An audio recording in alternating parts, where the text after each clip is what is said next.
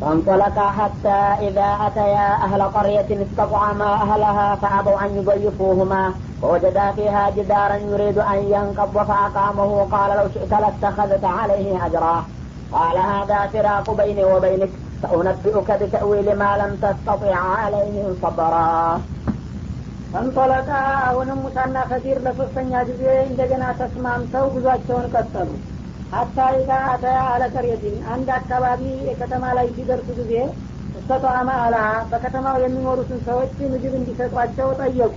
ከአበው አዩጦይፉሁማ ነዋሪዎቹ ደግሞ እንግዶችን መቀበልና ማስተናገድን እንዲህ አሉ። ፈቃደኛ ለሆኑ ይህ ጊዜ ፈወጀዳ ፊሃ ጅዳረ ዩሪዱ አየንቀጦ ፈአቃመ።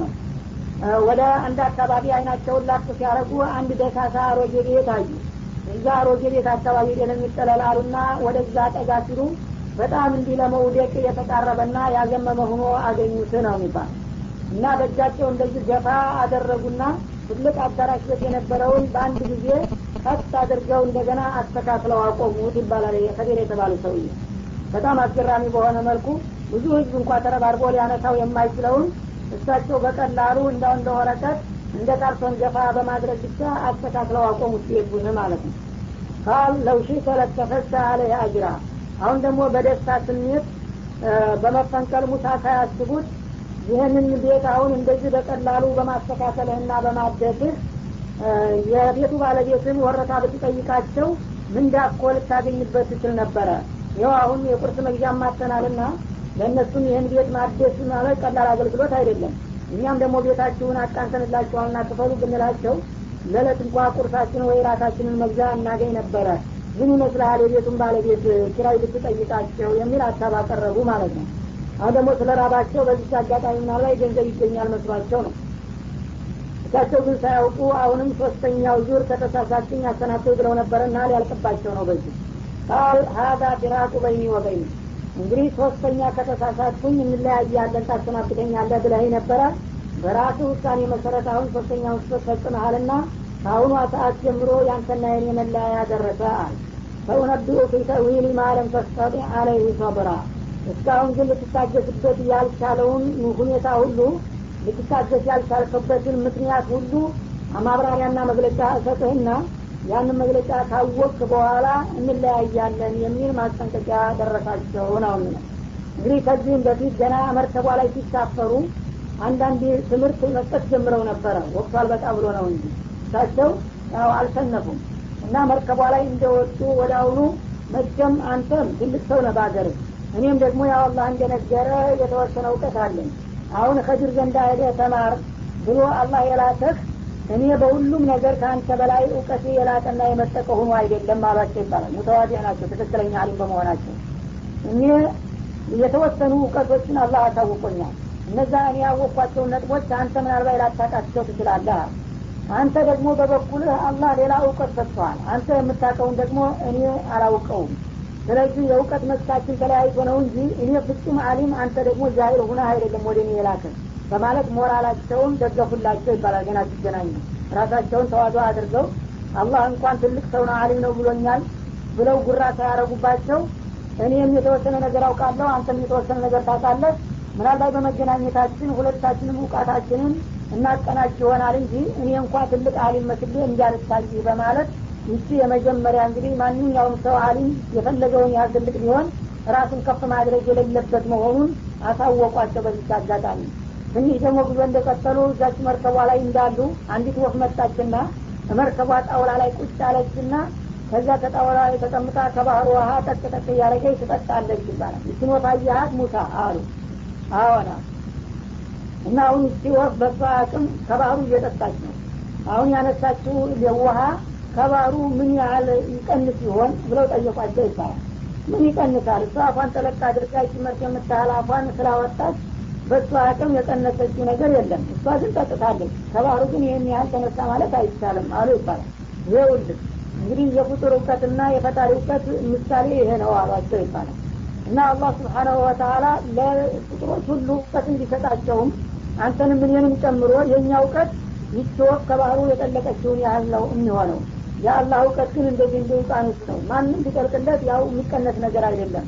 ወማ ኡቲቱ ሚን አልዕልሚ ኢላ ቀሊላ እንደተባለው በሌላ ቦታ የፍጡር እውቀት እንግዲህ በአጠቃላይ የመላይካውም የሰውም የጅኑ እንዲረባረብ ይቺ ወፍ ከባህሩ የጠለቀች ሲሆን እርጥበት ያህል አፏን አርጥባለች ወይ አንድ ጠብታ የምታህል ውጣለች። ባህሩን ግን ይህን ያህል ደርሰን ትቀነሰችለት ለማለት አይቻልም ና የአላህ እውቀት የዚህን ያህል ነው በማለት አሁንም እንግዲህ የፍጥረታት እውቀት በጣም ደካማ መሆኑን አስተማሯቸው። ይህንን ቁም ነገር ጣሉላቸው ማለት ነው። ከዛ በኋላ እንግዲህ ያ ያልተጠበቀ ነገር እየተከሰተ ሲመጣ ውጥረት ውስጥ ገቡ። ብዙ እውቀቶችን ሊሰጧቸው ይችሉ የነበረውን ውዝግ ውስጥ እየገቡ በክርክር አሳለፉት። እና ነቢያችን አለ ሰላቱ ወሰላም የርሐሙ ላሁ አኺ ሙሳ ለወዴቱ አነሁ ለው ሰበር ቀሰ ላሁ አለይና ምን አምሪህም አሉ ነቢዩላህ ሙሳ ባለመታገሳቸው የተለያዩ ተቃውሞዎች እያነሱ የተማሪነቱን እድሜ አሳጠሩት እንጂ ትንሽ ሊታገሱ ኑሮ ብዙ ተአምርና አስገራሚ ነገሮችን አላህ በዚህ አጋጣሚ ያስተምረን ነበር አሉ ነቢያችን አለ ሰላም እሳቸው ግን የአላህ ነቢይ ናቸው። የአላህ ነቢይ የሆነ ሰው ሙንከር እያየ ዝም ማለት የለባቸው። ገና ምክንያት ይኑረው አይኑረው ሌላ ጉዳይ ነው። ሀራም የሆነ ነገር ሲሰራ እያዩ ዝም ቢሉ አላህ ደግሞ ይቆጣባቸዋልና ማድረግ ያለባቸውን ነው እያደረጉ ያሉት ያኛው ደግሞ ለዛሂሩ ሀራም ቢመስልም ውስጡ ደግሞ መደረግ ያለበት መሆኑ በአላህ የተገለጸለት ነገር ነው። ሁለቱም አልተሳሳቱም። ግን የእውቀት መስካቸው ልክ መጀመሪያው ላይ እንዳለው ግንዛቤያቸውና አመለካከታቸው ተለያይቶ ነው እንጂ ሁሉም ትክክለኞች ነበሩ ማለት ነው። እና ያ እንግዲህ ትልቅ ሰው አሊም የተባለው ሰውዬ እንዲህ አይነት ሀራም እየሰራ እያሉ ኢንካር ወዳቸው ሻክሮ እንዳይሄዱ እነዛ የተለያዩ ስህተት የመሰሉህን ነገሮች ማብራሪያ እሰጥህና ከዚያ በኋላ እንለያያለን በማለት ለማሰናበት ተዘጋጁ ማለት ነው أما السفينة فكانت لمساكن يعملون في البحر فأردت أن أعيبها وكان وراءهم ملك يأخذ كل سفينة غصبا. وأما الغلام فكان أبواه مؤمنا فخشينا أن يرهقهما طغيانا وكفرا.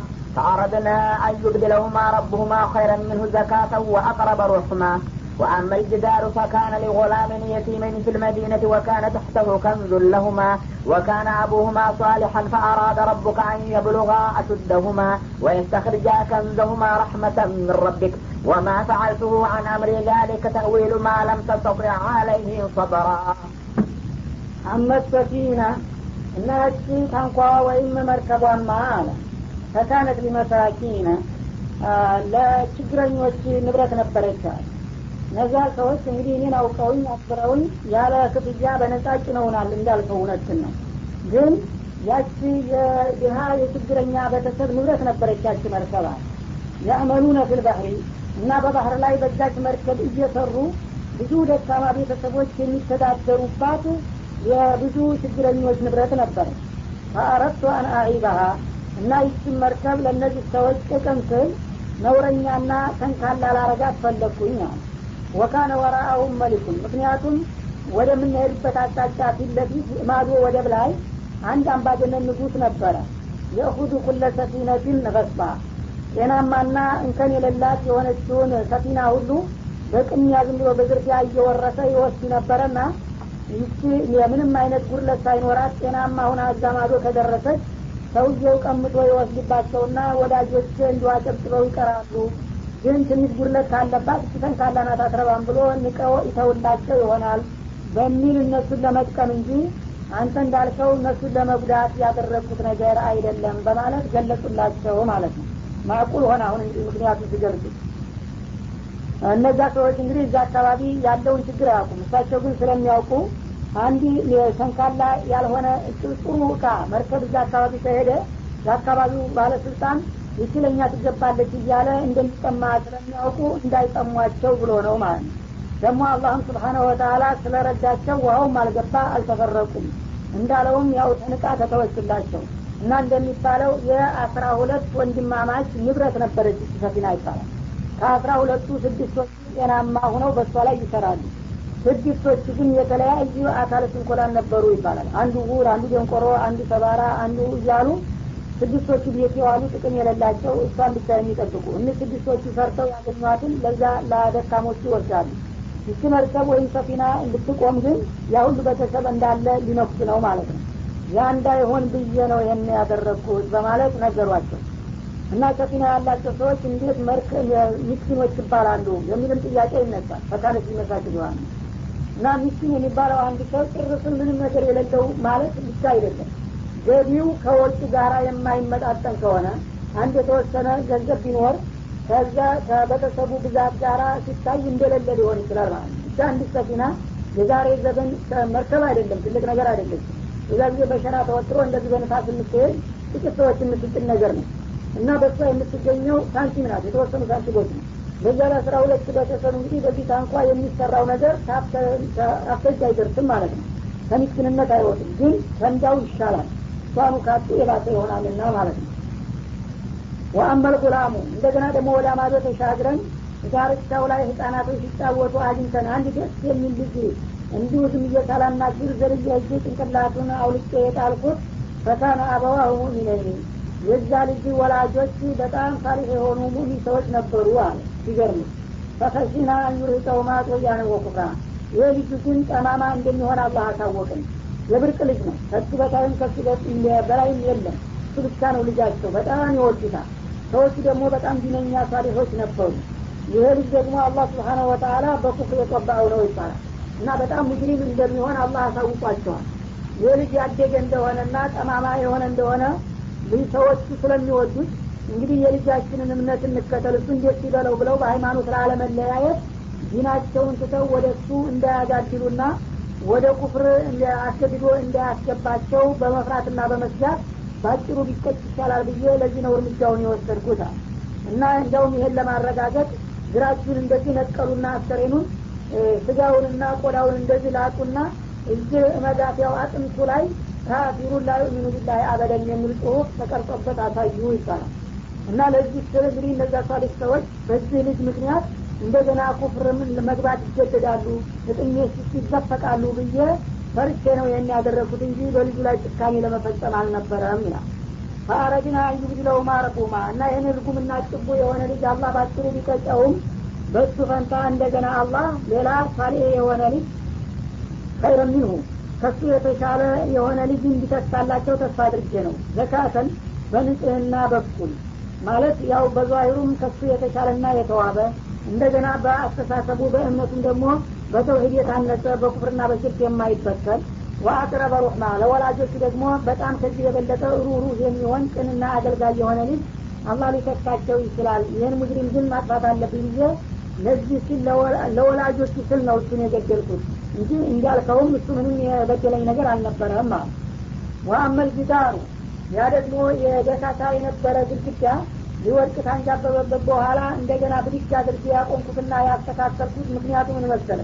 ፈካነ ሊዑላመኝ የቲመኝ ሁለት የቲም ልጆች ነበሩ ባለ ንብረቶች አባታቸው ሙቶባቸው በልጅነታቸው ያ ቤታቸው የሚያድሰውና የሚንከባከበው አጥቶ ነው እንደዛ ተንዳስቶ የነበረው ግን መዲና በከተማዋ የሚገኙ ሁለት የቲሞች ልጆች ንብረት ነበረ ወካነ ታሳሁ ከንዙለሁማ። እዛ እቤት ውስጥ የተቀበረ ገንዘብ ነበረ ብርና ወርቅ። በጣም ብዙ ገንዘብ ነበር። ልጆቹ ግን አያውቁም። አባታቸው ቀብሮት ሳይናገር ነው ድንገት የሞተው ማለት ነው። አሁን እንግዲህ ያ ቤት ለመኖር ለሚያቅታቸው ጊዜ የሚያድስላቸው የለም። እንደገና እንግዲህ ወደ ዘመድ ቤት እንጠጋ ብለው ቤቱን ለቀው ትተው ይላል ቤት ደግሞ በሚለቀቅ ጊዜ አሮጌ ቤት የሉስ ይልስበታል ይወድቃል ማለት ነው እና ይሄ ቤት እንግዲህ በዛ እንደዛ ተንዳፍቶ በሚቆይበት ጊዜ ወኪል የለምና የት እንደዘመቸ የሚንከባከበው ስለሌለ ቤቱ ከትንሽ ጊዜ በኋላ ሊፈርስ ነው። ከጥቅም ውጭ ሊሆን ነው። የዛ ጊዜ ደግሞ ከብቱም አውሬውም እንዲ የበታተነ እንጨቱ ከተወገደ በኋላ እዚህ ክፍት ቦታ አለና ምሩኝ ብሎ የአካባቢው ሰው መጥቶ ሊመራና ያንን ቦታ ሊቆፍረው ነው ማለት ነው። ከተቆፈረ ደግሞ ያ የተቀበረ ገንዘብ ይገኛል። እነዚህ ልጆች እንግዲህ ጥሪታቸውን ሊያጡ ነው ሳያውቁ።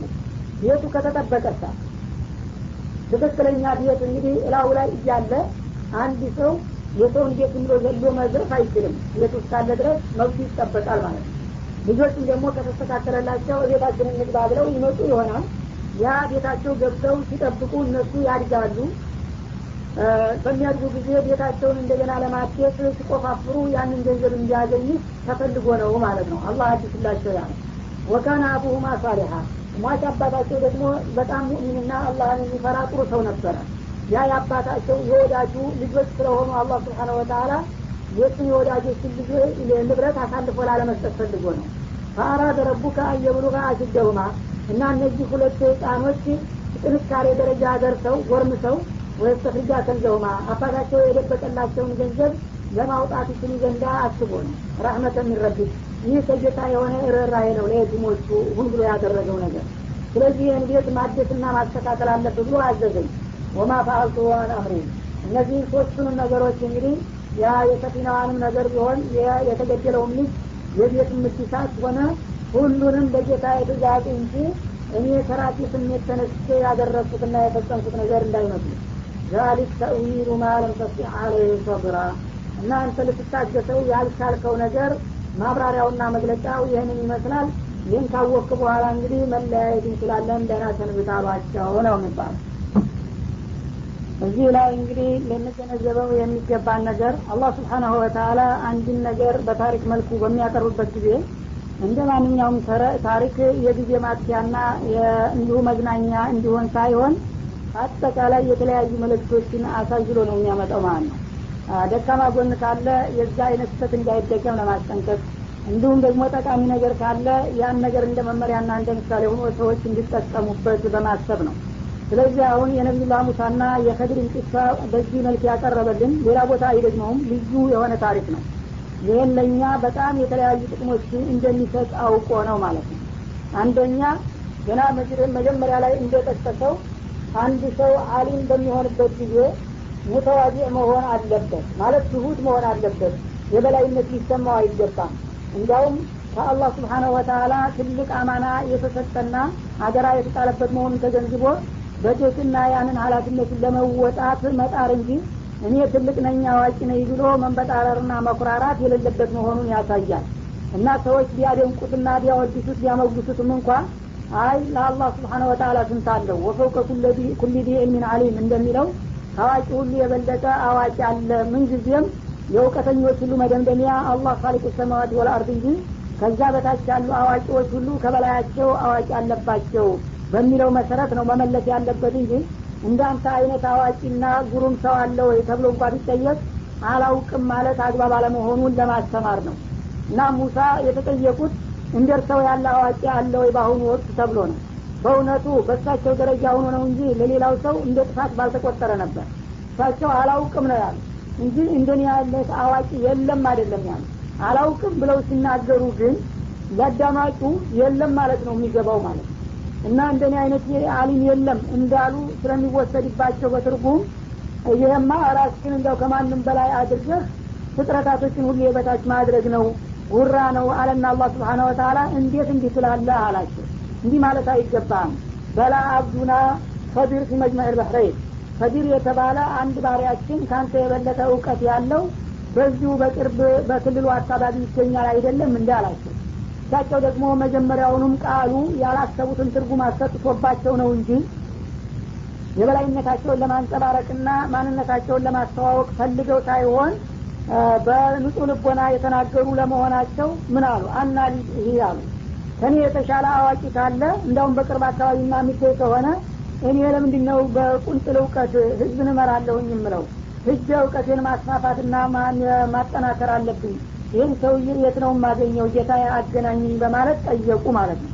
እሳቸው ለእውቀት እንግዲህ ያላቸውን ጉጉት ነው የሚገልጹት። በጣም ዕልም ይወዱ ስለነበረ ዲናቸውን የበለጠ እንግዲህ በእውቀት ላይ መስርተው ለመምራት እንዲያስችላቸው አዋቂ ካለ ባታ አገናኘኝና ከዚህ ሰውዬ የተወሰነ እውቀት ልጨምር ነው ያሉት። አላህ ግን ስብሓነ ወተላ ይችን ቃል ስለተናገሩ ብቻ አንድ አፍታ ትንሽ ሊያስለፋቸው ፈልጎ ነው እንጂ ብዙ የዛን ያህል የቀራቸውና የጎደላቸው እውቀት ኑሮ አልነበረም ማለት ነው። እንግዲህ ከፈለግክማ አለና እንደ ባህር መገናኛ አካባቢ ፋረስና ሩም ባህሮች የሚገናኙበት አካባቢ ይገኛል ብሎ ጠቆማቸው ያሉበትን ቦታ ማለት ነው። እንግዲህ አላህ سبحانه وتعالى አንድን ሰው ሊያለፋው ሲፈልግ አጭር መንገድ እያለ ሩቅ መንገድ ይጠይቃል ማለት ነው። አላህ ለዛም ሰውዬ የሰጠው አንተ ነህ። እስካሁንም ያለኝ እውቀቴን የተምሬ አሰባስየው ሳይሆን አንተ ለግሰኝ ነው። እንደሱ አይነት እውቀት ስጠኝ ብለው ቢጠይቁ ኑሮ ሳይለፉ እዚሁ ሊያገኙ ይችሉ የነበረውን አላህ ግን መልፋታቸውን ስላሰበ ያን ሰውዬ ማግኘት አለብኝ ከሚለው ስሜት ጋር አቆራኛቸውና እንደገና ትምህርት ፍለጋ ተነስተው ሊሄዱ ነው ማለት ነው። በሚሄዱበት ጊዜ ደግሞ አንድ የሳቸውን በቅርብ የሚያገለግላቸውና የሚታዘዝላቸው ልጅ ነበረ እሱን ተከተለኛል ሰው ደግሞ ብቻውን መሄድ አግባብ አለመሆኑን ያስተምሩናል ማለት ነው። ይሄ ልጅ የጎረቤት ልጅ ነው እና እሳቸው ጋር ነው ያደገው። በጣም ቅንና ትሁት የሆነ ልጅ ነው። ዩሻ ብኑን ይባላል። ኋላም እሳቸው ካለፉ በኋላ በእሳቸው እግር ነቢይ ሆኖ የተሾመውና የተተካው እሱ ነው። እሱን አስከትለው ጉዟቸውን ቀጠሉ። ያንን የሚፈለገውን ሰውዬ ለማግኘት አላህ ስብሓነ ወተላ ልዩ ምልክት ሰጣቸው። አሳ ያዝና በዘንቢል ያንን አሳ እየበላ ትሄዳለህ። አንድ ቦታ ስትደርስ አሳው ይጠፋል። እሱ ጠፋበት አካባቢ ተዘዋውረ ፈልገው ሰውየው ይገኛል ብሏቸው ነበረ። ይህን ምስጢር ግን ለልጁ አልነገሩትም። ይህንን ደግሞ ለልጁ አስቀድሞ ቢያካፍሉት ኑሮ ብዙ ሳይደክሙ ያው የተፈለገበት ቦታ እንደደረሱ ወደ አሁኑ ሰውየው ጋር መገናኘት ይችሉ ነበረ። አንዳንድ ጊዜ ለቅርብ ጓደኛ ሚስጥሩን መደበቅ ችግር ያስከትላል እንደሚባለው ባለመንገራቸው አላስፈላጊ ጉዞ ሊለፉ ነው ማለት ነው እዛ ቦታ ሄዱ ያው አልፈውት እንዲሄዱ እንደገና ተመልሰው ሰውየው ጋር ተገናኙ። በሚገናኙ ጊዜ አሰላሙ አለይኩም አሉ። ሰውየው ደግሞ በይህ ሀገር ደግሞ ሰላም የሚያቅተው ከየት መጣ ብሎ በመገረም መለሰላቸው። እኔ ሙሳ እኮ ነኝ አሉ። አሁንም እንግዲህ የበላይነቱ ስሜት አለባቸው። እርግጥ የባሰ አለ ተብለው ነው እንጂ ትልቅ ሰው ናቸው እሳቸው ከሊሙላህ ነበሩ። እና በእሳቸው ደረጃ አሰላም አለይኩም ብሎ ተህየተ ልእስላም የሚናገር ሰው ከየት መጣ ተብሎ መጠየቅ የሚያናድር ነው ማለት ነው እኔ ስንት ደረጃ የደረስኩ ሰውዬ? እንደገና ደግሞ ሰላምታ አወቅም ተብሎ የሚደነቅበት ቦታ ደረስኩኝ እንዴ? እኔ ሙሳ አይደለሁም እንዴ? አሉ ይባላል። ይህ ጊዜ እሱም አወቀላቸው ወደ አሁኑ አይ እኔ እኮ ማንነትን ስላላወቅኩ ነው። ሙሳ በኒ እስራኤል ነህ እንዴ? አላቸው። አዎን ከዛ እንደገና ተዋወቁ። በምን መጣ ስላቸው ከአንተ የበለጠ አዋቂ ባር ያለኝ ብሎ አላህ ስብሓናሁ ወተላ ያው ወደ አንተ ልኮኛልና ከእውቀት እንድታካፍለ ፈልጌ መጣሁኛል እስ የምትችል ከሆን እኔ ጋር እንግዲህ የሚማር ሰው አደበኛ መሆን አለበት። የሆነ ያልሆነውን ነገር አስቀድሞ መጠየቅ አይገባውም። ያ የምትፈልገውን ነገር ዝም ብለ ትከታተላለህ። ኋላ ያልገባህና ግልጽ ያልሆነልህ ነገር እኔ ትፈልግ ማብራሪያ ይሰጣለሁኝ በማለት ቃል አስገባቸው ይሺ ብለው ቀጠሉ። ከዛ በኋላ ተከትሏቸው የሄደው ልጅ የአይሻ እብኑን የት እንደደረሰ ይመለስ አብሮ ይሂድ ምንም የተነሳ ነገር የለም። ዋናው የሁለታቸውን ታሪክ ማሳወቅ ነው እና የተፈለገው ማለት ነው እና ያው ተነስተው ጉዟቸውን ሲጀምሩ ወደ አሁኑ ትምህርት መስጠት ጀመረ ሰውየው። ጊዜ መግደልም አልፈለገም። አንደኛ ያንተ እውቀት እና የኔ እውቀት ሚናቸው እና አቅጣጫቸው ስለተለያየ መስካችን ተለያይቶ ነው እንጂ እውቀት እኔ ካንተ በልጫ አይደለም እውነትን ትልቅ ሰው መሆኑን አሳያቸው እዚህ ላይ ማለት ነው። አላህ ስብሓን ወተላ ከአንተ የበለጠ ሰው ነው ብሎ ቢመሰክርለትም እንኳን ይህን ያለ እኮ አንተ አልገባህም እንጂ ያንተና የኔ እውቀት መስካችን ስለተነጣጠለ ነው እንጂ እውነት እኔ ከአንተ የበለጠ ልዩ አዋቂ ሁኛ አይደለም በማለት ራሱን ዝቅ አድርጎ እሳቸውን ደግሞ ክብር ሰጣቸው ማለት ነው። ይህም እንግዲህ ትልቅ ትምህርት አገኙ ለመጀመሪያ ጊዜ ማለት ነው። ይህንን ካላቸው በኋላ ደግሞ ትንሽ ቆይተው ያወቋ ከባህሩ ጠልቃ ስትጠጣ አየና ይህን ምንድን ያስተምራል በማለት ነገራቸው። የአላህ እውቀትና የፍጡር እውቀት ከዚህ ከባህር ሲወቅ በአፏ ያነሳቻትን እርጥበት ያህል ነው እንጂ ከዛ የበለጠ አይደለም። ያንተም የኔም የሌሎችን ፍጥረታት በሙሉ ተደምሮ የእኛ እውቀት ይችወቅ ከባህሩ የጠቀሳችን ያህል ነው ሲል ትልቅ እውቀት ሰጣቸው አሁንም ማለት ነው። እና ከዛ በኋላ ያው እየቀጠለ ሄደ። ውይይታቸው እንደገና ደግሞ ያልጠበቁት ነገር እየመጣ ውዝግቡም ውስጥ ገቡ ማለት ነው። እዚህ ላይ እንግዲህ ለማስገንዘብ የሚወደው ሰውየው እንደጠቆመው አንዳንድ ሰዎች ይህን ታሪክ በቁንጥል ይወዱና ነቢዩላህ ሙሳ የታወቁ ነቢይ ናቸው ረሱል ናቸው ተኡሉል አዝም ናቸው ከሊሙላህም ናቸው? ይህ ከዲር የተባለው ሰውዬ ደግሞ ነቢይ ነው ወልይ ነው በማለት እክትራፍ ያለበት ሰውዬ ነው። እና በጣም እንግዲህ እንትን ካለ ነቢይነት ደረጃ ደርሷል የሚሉ አሉ። አለበለዚያ አብዛኛዎቹ ወልይ ነው ማለት አብዱላህ ሳሌህ አላህን የፈራና በጌታው በፍቃድ የሚመራ በጣም ትልቅ እና ላ የወደደው ሰው ነበረ ማለት ነው። ይህ ከሆነ ታዲያ ይሄ አንድ ተራ አቢድ የሆነ ሰውዬ ሙሳ ከሊሙላህን የሚያህል ሰውዬ እንዴት ደረሳ ሊያረጋቸው ቻለ? እንዴት ከሳቸው ይበልጣል ተብሎ ሊነገርለት ቻለ? የሚለውን ነገር በማንሳት አንዳንዶቹ በጥራዝ ነጠቅነት ዝም ብለው እንግዲያውስ ወልይ ከነቢይ ይበልጣል ወደሚል መደምደሚያ የሚገቡ ሰዎች አሉ። ይሄ ፍጹም ስህተት ነው ማለት ነው። ለምን? ራሱ ሰውየው ተናግሮታል ይችላል ያው ቡኻሪ ነው ያስቀመጠው ይሆን ያንተና ይሄ እውቀት አንዱ ሌላውን የመግለጽ ጉዳይ ሳይሆን እውቀታችን ዲናው አቅጣጫው ስለተለያየ ነው ይላል ዛሬ በዘመናዊ ትምህርቶች እንኳ ብንወስደው በአንድ ዩኒቨርሲቲ ውስጥ የተለያዩ ኮሌጆች ይኖራሉ እና አንዱ የአንዱ እውቀት ዘርፍ ይሆናል ሌላው የሌላ ዘርፍ ይሆናል እያንዳንዱ ተፈትሾ ያደርጋል በየዘርፉ እና ለምሳሌ በህክምና የሰለጠነው ዶክተር እንደገና ስለ ግብርና ቢጠይቁት ምንም ነገር አያውቅም ማለት ነው። አንዱ ደግሞ ስለ ሂሳብ የተማረው ስለ ሳይንስ ቢጠይቁት ምንም የሚያውቀው ነገር የለም። በዛ በተሰማራበት መስ ይመጣል ጭማ ይሆናል ሌላው ግን ስሙ ዶክተር እንዲሆን በሱ ሙያ በሚመጣ ጊዜ ተራ ሰው ነው ማለት ነው። ሁለታቸው እንግዲህ አዋቂ በሚሆኑበት ጊዜ አንዱ የሌላውን እውቀት ሊያስተምር ከዚያ ሁለቱ እየተወራረሰ እውቀቱ እየሰፋ ሊሄድ ይችላል ማለት እንጂ በአንድ ነገር አንድ ሰው እየተለበለጠው ያኛው ፍጹም ደንቆሮ መሀይም ነው ማለት የኛው ፍጹም ሊቅ ነው ማለት አይደለም ብሎ ይህን ጭብጥ ራሱ የመጀመሪያ ያስተማራቸው ይህንን ነው። ይህንን ዋናውን መሰረት ሰውና ረስተው ሰዎች ግን በጣም በጥፋት ጥፋት ከነቢይ ወልጅ ይበልጣል ወደሚል ድንድምታ ሂደው በጣም ትልቅ ስህተት የተዘፈቁ ሰዎች አሉ ማለት ነው። እና አላህ ስብሓነ ወተላ ይህን ሰውዬ የተወሰነ ነገር እንግዲህ አሳውቆታል። በኢልሃም ልክ ራሱ መጨረሻው ላይ እንዳብራራው ሰፊናዋን ለምን እንደቀደዳት ልጁን ለምን እንደገደለው ደግሞ በመጨረሻ ያን ቤት እንዴት አድርጎ እንዳደሰውና እንደመለሰው ይህንን ያደረጉት በጌታ ትእዛዝ እንጂ በራሴ ፍላጎት አይደለም ብሏል ስለዚህ አላህ ይህን ነገሮች እንዲያውቁ አስቦታል ማለት ነው። ነቢዩላህ ሙሳ ተውራትን ጽሁፍን ሸምገዋል ያውቃሉ ብዙ እውቀት አላቸው። ግን የሶስት መሳላ ነው የሰው እያወቀው። እቺ የእሱ የአንድ ጥሪት ናት ማለት ነው። በዚህ ደረጃ ሲታይ ሙሳ የሉበትም። ስለዚህ ነገር አላወቁምና ይችን እንዲማሩ ፈልጓላ ወደ እሱ ላካቸው ማለት ነው። ለምን? እሳቸው የበላይነት እንዳያሳዩ ከሳቸው የበለጠ አሊም የለም ተብሎ እንዳይወራ ለዛች ማስተካከያ ብቻ እንጂ እውቀቱ የዛን ያህል አስፈላጊ ሆኖ አይደለም ሙሳ የተላኩት ማለት ነው። እና በዚህ ምክንያት እንግዲህ እነዛን ሶስት ነገሮች ነበረ እሳቸው ያላወቁት ሰውየው ያታወቃቸው አላህ ፈቃዱ ሆኖ በቀጥታ ለሳቸው መንገድ ሲችል በዚህ ሰውዬ በኩል ወቅ ብሎ ላካቸው ይችን ነገራቸው። ይችን ስለነገረ አንድ ሰው አዋቂ ነው ማለት አይቻልም። በዚህ ተመሳሳይ በሁሉም ነቢዮች አለ። ለምሳሌ እኛ ነቢይ ሰሀቦቻቸው ጋር ወሻሩን ፊል አምሪ ተብለው ተነግረዋል በሚያስፈልገው ነገር ሁሉ አማክራቸው ይሉ ነበር። ለሰሀቦች ወህይ ወረደላቸው የማማከር መብት ሰጥቷቸው ነበር ሰሀቦችን እንደ ተራ ሰው አብረው ተቀምጠው ይህ እንዲህ ሊደረግ ይቻላል ይህ እንዲህ ሊሆን ይቻላል ይላሉ። ወህይ ለሚመጣለት ሰው ይህ ምንድን ነው የእነሱን መብት የሃይማኖቱ ባለቤት መሆናቸውን ሞራላቸውን ለመደገፍ እነሱንም ለማሳተፍ ፈልጎ ነው እንጂ አለበለዚያ የሰሀቦች ሀሳብ ለዲን መመሪያ እንዲሆን ፈልጎ አይደለም ማለት ነው። እና በዚህም መሰረት ዑመር ብኑ ብዙ አያቶች አስቀድመው አንድ ነገር አስተያየት ይሰጣሉ። ይሄ ነገር እንዲህ ቢሆን ይቻላል ብለው ይናገሩና ወዲያውኑ ቆይቶ እሳቸው ያሉትን ነገር አላህ በቁርአን ያጸድቀዋል። ያ ዑመር ያለው ነገር ትክክል ነው ተብሎ በቁርአን መልክ ይመጣል ማለት ነው። በዚህ መልክ እንግዲህ ነብዩ ያን ነገር ማወቅ የሚገባቸው ቀድሞ እሳቸው ነበሩ። ግን አላህ ስብሓነ ወተላ አንዳንድ የሚወዳቸውን ባሪያዎቹን ሞራል ለመስጠት የወደዳቸው መሆኑን ለማሳወቅ ሲል ለነቢይ ያልሰጣቸውን የተለያዩ እውቀቶች ያደረጉታቸዋል ማለት ነው። ስለዚህም ነቢያችን አለ ሰላቱ ወሰላም በሁሉም እመቶች ነቢይ ሳይሆኑ ልዩ ልዩ ምስጢር አላህ የሚያሳውቃቸው ሰዎች አሉ። ከነዛ መካከል በእኔ ኡመት ካለ ዑመር ነው ብለው ተናግረዋል ማለት ነው።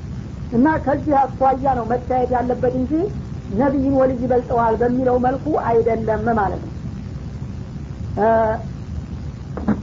በሌላም አባባል ደግሞ አንዳንዶቹ ለማምታታት ሲፈልጉ ሸሪአና ሀቂቃ የተለያዩ ናቸው የሚሉም አልጠፉም ማለት ነቢዮች የሚያስተምሩትና የሚያውቁት ስለ ሸሪያ ነው። ያው በግልጽ እንዲያድርግ አታድርግ የሚለውን ነገር ወልዮች ከሆኑ ግን ምስጢራዊ የሆነ ድብቅ ነገር ነው የሚያውቁት። ለዚህም ማስረጃው ይሄ የነቢዩላህ ሙሳና የፈጅር ታሪክ ነው የሚሉ አሉ። ይሄ ደግሞ ኩፍር ውስጥ የሚያስገባ አነጋገር ነው ማለት ነው። የአላህ ነቢያቶች ሸሪአም ሆነ ሐቂቃ የሚባለውን ዛሂሩንም ባጢኑንም የዲኑን ገጽታ ከነሱ የበለጠ ማንም አያውቅም ስለዚህ ነቢይ የማያውቀውን የዲን ውስጣዊ አካል ሌላው ሰውዬ ያውቀዋል ከተባለ ይሄ ከእስልምና ጭርሱን የሚያወጣ አነጋገር ነው ማለት ነው። ምክንያቱም ነቢዮቹ ላይ መርላ ነው ዝም ብለው ከላይ ከላይ ነው የሚሄዱት ማለት ነው። ሌላው ተራ ሰው የእሳቸው ተከታይ የነበረው አንድ አቢድ ሳሊህ የተባለው ሰውዬ ግን ነቢዩ የማያውቀውን ጥልቅ ሚስጥር ያውቃል የተባለ እንደሆነ ሸሪአን ራሱ መደምሰስ ነው ማለት ነው። ምክንያቱም ማንም የፈለገው ፉቅራ ተነስቶ ይህ የሀቂቃ ነገር ነው የሸሪአ ነገር አይደለም እያለ የፈለገውን ብልግና ህጋዊ አድርጎ ለመስራት በር የሚከፍት ነገር ነው ማለት ነው። በዚህም ነው ብዙ አጭበርባሪዎችና አታላዮች ሙሐረማት እየሰሩ ከምር እየጠጡ ወተት ያደርጉት ይሆናል እየተባለ ዚና እያደረጉ በአዘል አስረዋት ይሆናል። ወይም